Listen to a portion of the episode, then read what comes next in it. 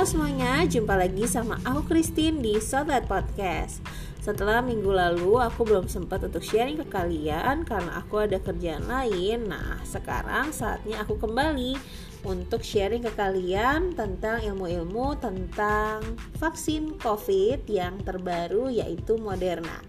Ya sebenarnya vaksin ini nggak baru-baru banget tapi tentunya di Indonesia baru-baru banget untuk dipakai Ya, meskipun vaksin ini merupakan vaksin booster untuk para nakes aja sampai detik ini, tentunya ini gak menutup kemungkinan siapa tahu nanti berikutnya akan ada lagi nih untuk kalian semua gitu.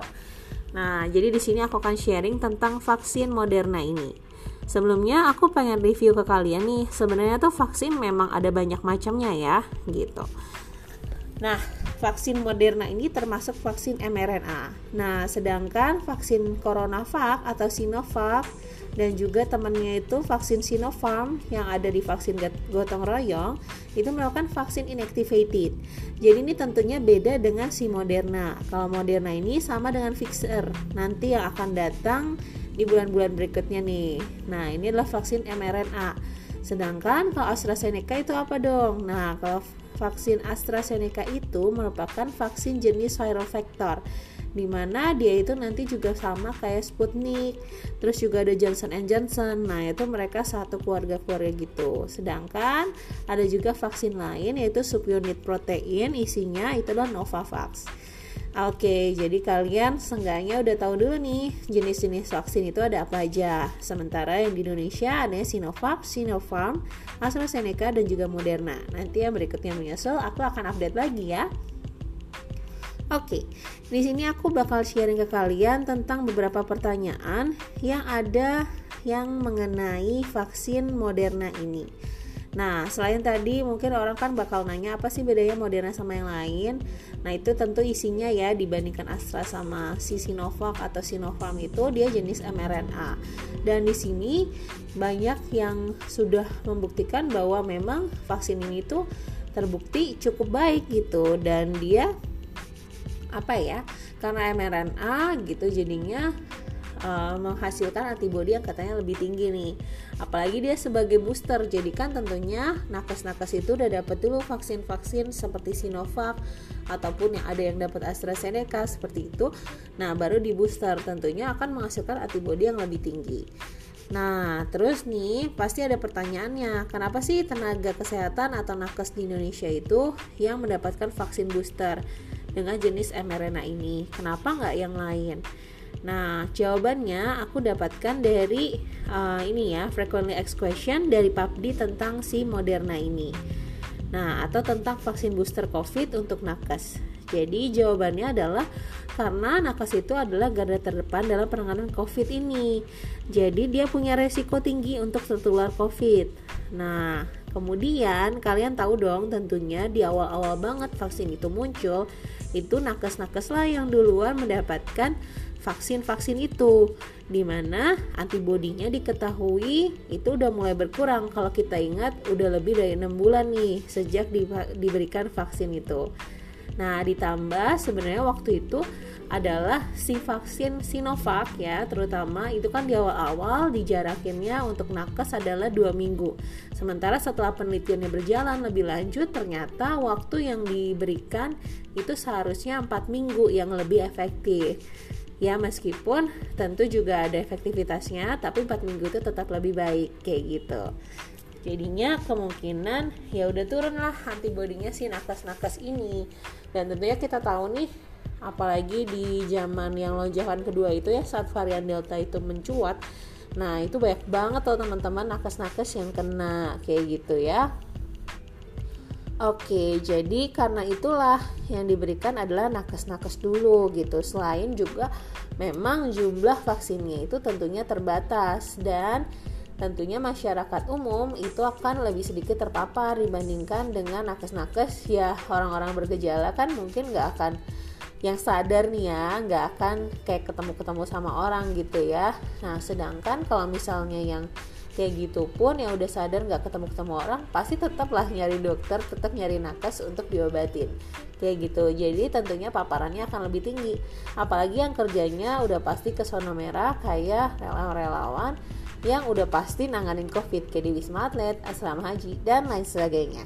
Kayak gitu ya. Nah terus teman-teman pasti nanya dong jadi efektif banget dong nih ya untuk si vaksin ini kalau misalnya udah dapat dua terus sekarang di booster lagi. Gitu. Nah terus jadi gimana penelitiannya? Buktinya kayak apa sih? Gitu Nah, ternyata penelitian yang ada itu menunjukkan bahwa antibodi yang terbentuk pasca vaksin booster mRNA itu naik cukup signifikan dan dia itu proteksinya terhadap infeksi COVID juga meningkat. Meskipun sebenarnya belum ada nih hasil studi khusus untuk vaksinasi inactivated atau Sinovac atau Sinopharm itu yang dilanjutkan dengan vaksin booster mRNA. Jadi penelitiannya memang belum ada, tapi memang dengan booster mRNA itu menunjukkan peningkatan antibodi yang baik gitu yang signifikan.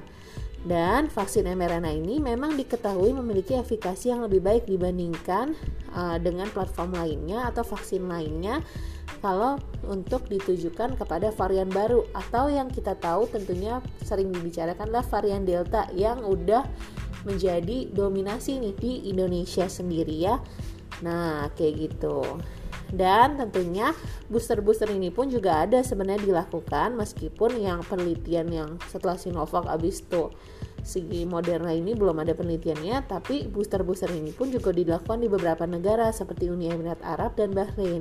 Namun dengan merek yang sebenarnya juga berbeda karena kayak kita tahu tadi yang udah aku jelasin bahwa sebenarnya vaksin mRNA itu ada Pfizer dan juga Moderna. Nah kalau di negara-negara lain kan banyak kan tuh Pfizer-Pfizer udah dateng ya gitu. Nah, tapi lagi-lagi teman-teman jangan disalahin juga nih pemerintah karena pemerintah kita tuh juga udah usaha keras untuk dapetin semua vaksin-vaksin yang ada sampai saat ini. Rebutan loh teman-teman dari berbagai belahan dunia. Dan kalian tahu nggak sih kalau misalnya vaksin seperti Pfizer itu pun juga apa ya penyimpanannya tuh lebih susah gitu. Kalau misalnya kalian kayak AstraZeneca ataupun kayak Sinovac gitu kayak 2 sampai 8 derajat aja cukup. Tapi kalau mRNA mRNA ini gitu kan kayak dia butuh suhu yang minusnya lebih tinggi kayak gitu um, minusnya lebih rendah atau lebih tinggi ngomongnya aja pokoknya suhu minus sekian gitu ya jadi nggak bisa tuh suhu ya cuma 2 sampai 8 derajat jadi ya makanya teman-teman harus sabar-sabar nih pemerintah pastinya akan selalu mengusahakan yang terbaik ya kayak gitu Nah, terus habis itu pertanyaan berikutnya, kalau misalnya sekarang kan juga lagi booming nih orang yang ngecek-ngecekin kadar antibodinya. Itu. Nah, kalau misalnya udah kadar antibodinya bagus, terus apa perlu nih dikasih booster dengan jenis mRNA gitu. Nah, kalau dari PABD disarankan untuk tetap melakukan booster dengan platform mRNA karena disebutkannya cut off-nya itu untuk antibodi yang terbentuk pasca vaksinasi kedua itu belum diketahui secara pasti berapa nilai yang protektifnya terhadap infeksi COVID. Selain itu, efektivitas vaksinasi sebelumnya terhadap varian baru itu akan berkurang gitu sehingga tetap perlu diberikan booster. Jadi kalau misalnya kalian apa ya hmm, antibodinya udah tinggi pun nggak apa-apa untuk tetap di booster lagi untuk pelindungan ekstra ya. Apalagi yang memang sudah mendapatkan hak seperti itu nah terus habis itu ditanya nih ada beberapa orang mungkin yang udah dengan sendirinya melakukan vaksinasi sampai tiga kali nih misalnya um, udah Sinovac tiga kali atau Sinopharm tiga kali gitu entah bagaimana caranya ya terus gimana gitu katanya boleh nggak di booster lagi? Nah sebenarnya kalau orang yang udah dengan sendirinya itu melakukan vaksinasi yang sebanyak tiga kali dinilainya sih katanya Papdi itu belum ada penelitiannya untuk lanjut ke vaksinasi keempat. Dan memang ya belum direkomendasikan karena ya udah cukup gitu. Nah ini sedikit intermezzo ya. Ini juga kaitannya sama orang-orang yang belakangan tuh aku ketemu kayak lagi jadi petugas screening gitu mereka bakal nanya kenapa sih harus tiga bulan gitu orang kena covid baru boleh divaksin? Ataupun kayak aduh pengen dong booster lagi booster lagi gitu. Nah sebenarnya ini dalam artian kenapa sih mesti ada jangka-jangka waktunya atau kenapa sih dua kali cukup? Ya karena sebenarnya jauh daripada itu ketersediaan vaksin itu tentunya kita tahu bahwa sangat terbatas untuk sekarang. Maksudnya ya kita tahu bahwa belum semua orang itu dapat vaksin. Jadi maka dari itu perlu bijak untuk menentukan agar setidaknya semua orang itu bisa terlindungi terlebih dahulu alias minimal sekali divaksin. Jadi kan kita bisa segera mencapai herd immunity. Daripada kamu cuma sehat sendirian atau sehat sekelompok orang aja, tapi mata rantai COVID-nya itu nggak diputus ya kan? Kalau misalnya uh, ini apa namanya kalian tuh mata rantainya atau penularan COVID ini tetap tinggi, tentu kalian udah sering dengar kalau misalnya kemungkinan terjadinya mutasi akan lebih besar. Jadi satu-satunya cara untuk menghentikan mutasi adalah menghentikan penularannya. Nah, bagaimana menentukan menghentikan penularannya? Tentunya selain dengan protokol kesehatan juga dengan vaksinasi orang sebanyak mungkin agar lebih banyak orang yang terlindungi kayak gitu teman-teman dan untuk yang tadi nih yang tiga bulan gitu misalnya baru kena covid terus kenapa sih baru bolehnya tuh setelah tiga bulan ya? Nah itu karena memang di sini kita tahu bahwa orang yang kena covid apalagi kalian-kaliannya yang mungkin kena covid itu sedang berat itu tuh akan terbentuk antibodinya tentunya lebih banyak. Dan ini ya udah kalian udah cukup dengan antibodi itu dan menurut penelitian ya tiga bulan itu cukup gitu. Meskipun uh, penelitian ini apa pasti ada juga penelitian-penelitian terbaru yang mungkin bilang uh, tiga bulan nggak harus sampai tiga bulan kok gitu ada gitu dan Indonesia pun pernah waktu itu uh, kalau misalnya booming bahwa dikatakan ada ketentuan bahwa sekarang vaksin itu nggak perlu tiga bulan. Memang itu sebenarnya ada peraturan pemerintah waktu itu yang akhirnya bilang nggak perlu tiga bulan. Tapi itu cuma sebentar doang. Nah setelah itu kita udah balik lagi ke ketentuan yang sekarang, di mana tetap pakai tiga bulan itu ya. Jadi kita dari Kemenkes pun karena kita tahu kan dari pemerintah juga vaksinnya kita ikutilah ketentuan dari pemerintah itu. Dan tentunya ya kita punya antibody kalau misalnya memang penyintas gitu kita punya antibody dikatakan dari penelitian itu tiga bulan baru turun ya udah. Dengan di booster nanti setelah udah lewat tiga bulan kan itu baru kadar antibody kita turun. Nah waktu dipancing lagi dia akan lebih mencuat lagi gitu. Jadi akan lebih terbooster dengan lebih efektif.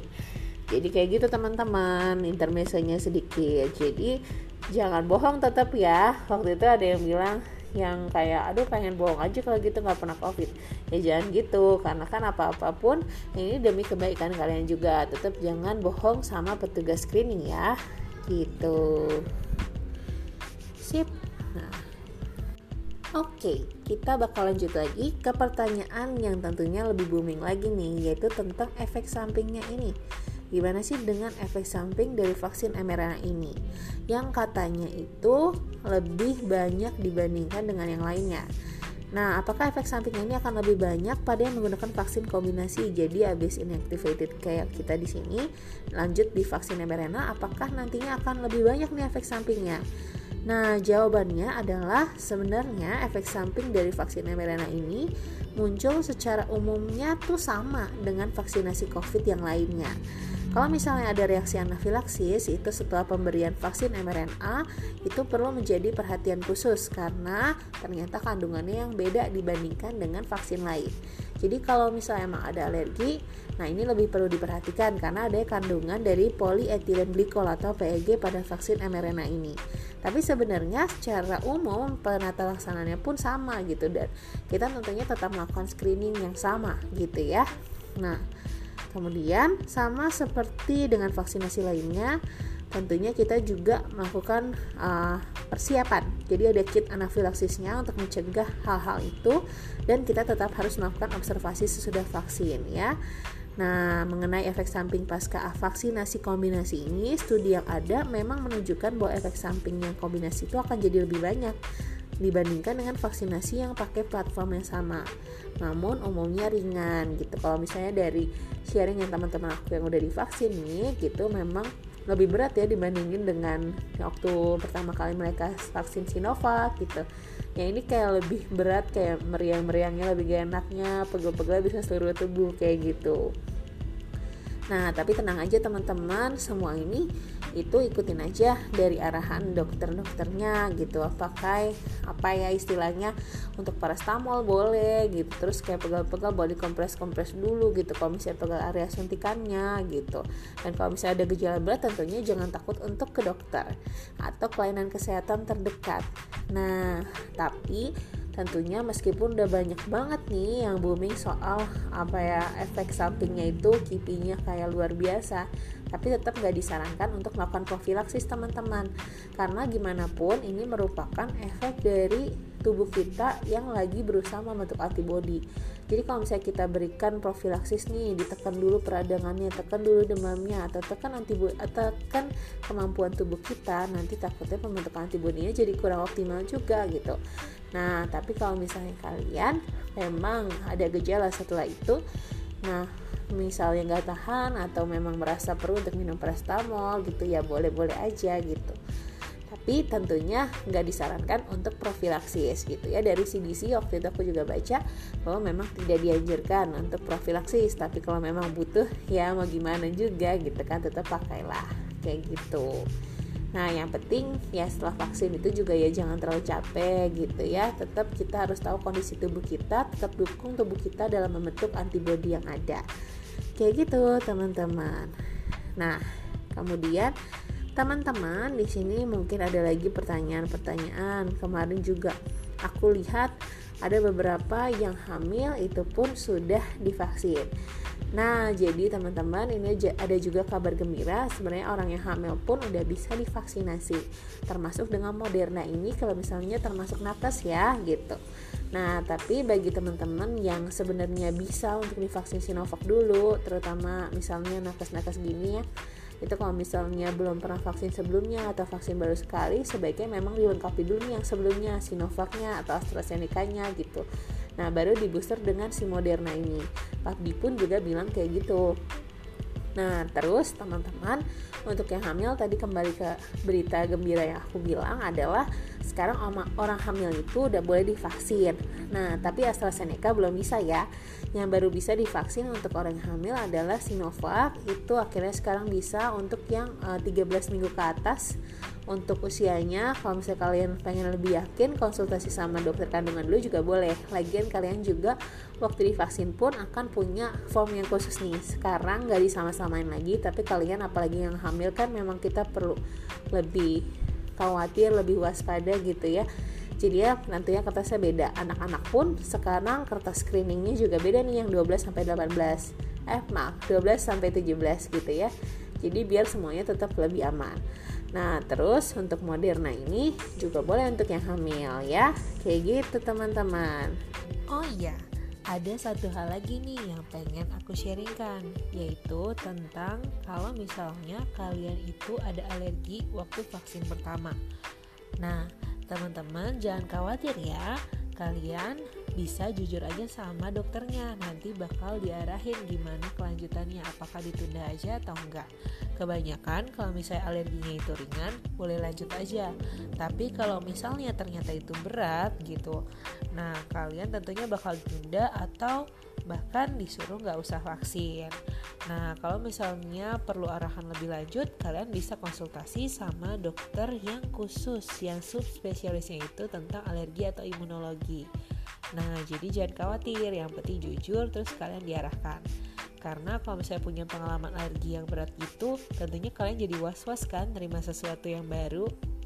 Jadi, jujur aja dan kalian akan dapetin solusi yang terbaik buat kalian. Jangan khawatir. Oke, mungkin itu aja yang bisa aku sharingkan hari ini untuk kalian semua nih tentang Moderna dan juga beberapa berita lainnya. Semoga bermanfaat ya. See you again. Sampai jumpa di Southlight Podcast. Dadah.